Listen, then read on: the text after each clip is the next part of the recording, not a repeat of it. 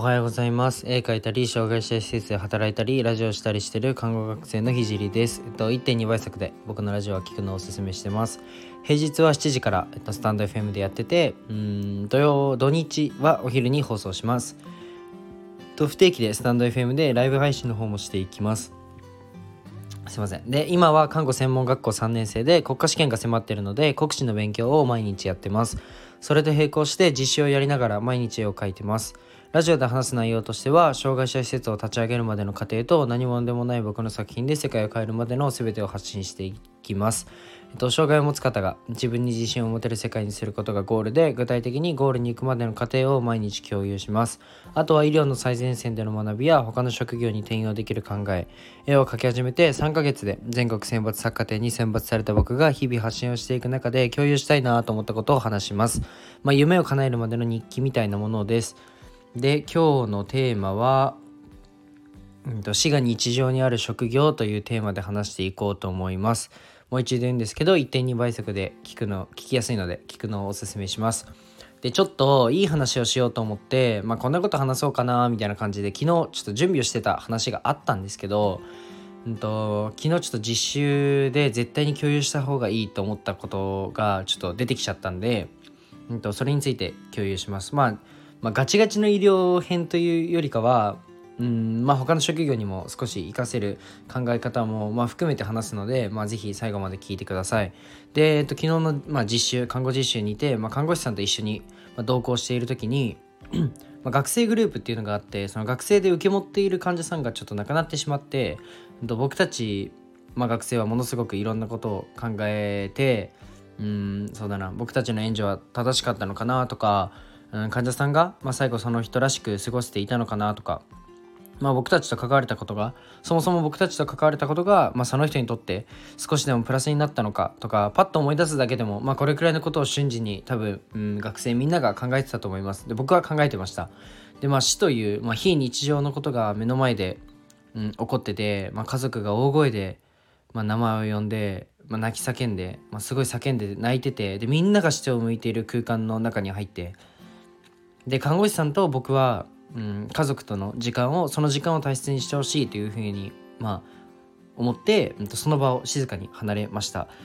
でその後、うんまあ、看護師さんの業務として、ま、退院した看護師患者さんを、まあ、見送るという業務があるので、まあ、10秒前ぐらいにいたその病室から20メートルほど先の、まあ、デイルームっていう、まあ、スペースですね。にて退院おめでとうございますと笑顔で看護師さんは別の患者さんに退院おめでとうございますって笑顔で話していていや本当にプロだなと思いました。もうもうびっくりしました。もう本当にプロだなと思って。でここでまあ僕はまだまだだなと思ったのが、まあ、その時、まあ、僕もまあ正直笑顔を作ってうーんおめでとうございますって言ったんですけど僕の笑顔はまあ作り笑いというかまあ作った笑顔だったんですよね。あのその別の患者さんが亡くなっちゃったっていうことがやっぱり10秒前だったので、まあ、引きずるじゃないですか。切り替えはできなくて僕は。でも看護師さんは100%の笑顔で100%のおめでとうを届けてて、まあ、僕は本当心ここにあらずでうーんなんだろうな本当にわプロだなっていうふうに思いました。まあでもまあそれはそうですよね。大変な苦労をされて、まあ、入院されてまあ、何か分かんないんですけど治療を頑張って、まあ、生死をさまようようなもしかしたら手術を受けて、まあ、苦しい日々を乗り越えてで退院された方にはやっぱり笑顔で送るべきだしおめでとうございます。よく頑張りましたねじゃないけどまあそれはちょっと上からだな表現が、うん、まあでも頑張りましたねっていうことはやっぱり伝えるべきだろうし、うん、もう本当に自分の未熟さを感じてまあでもなんか何か違和感が胸の中をかき回してなんか非日常の体験がその日常となる職業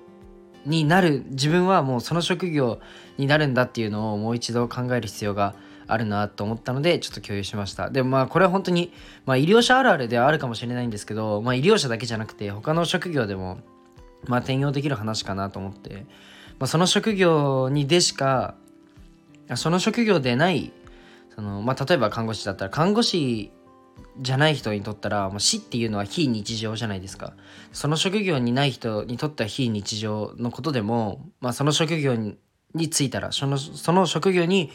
の人にとったら日常になることって結構多いと思うので、まあ、その点を極めた方が、まあ、プロなのプロと呼ばれる人たちはその点を極めてるんじゃないかなっていうふうに思いました。で本当に看護師さんのあの切り替えはもう本当に看護師じゃなきゃできない、まあ、まあ、看護師じゃなきゃできないというか、まあ、医療従事者じゃないとできない、うん、ことかなと思って。で自分はもちろん来年から看護師になるのでそういう切り替えがまあでも僕できる方だと思ってたんですけどまあもちろん学生の中では、まあ、すごい、まあ、泣いちゃう学生もいたしで僕は別にそれがいいとか悪いとかではなくて次のなんだろうなうん亡くなっちゃったっていう思いを他の患者さんに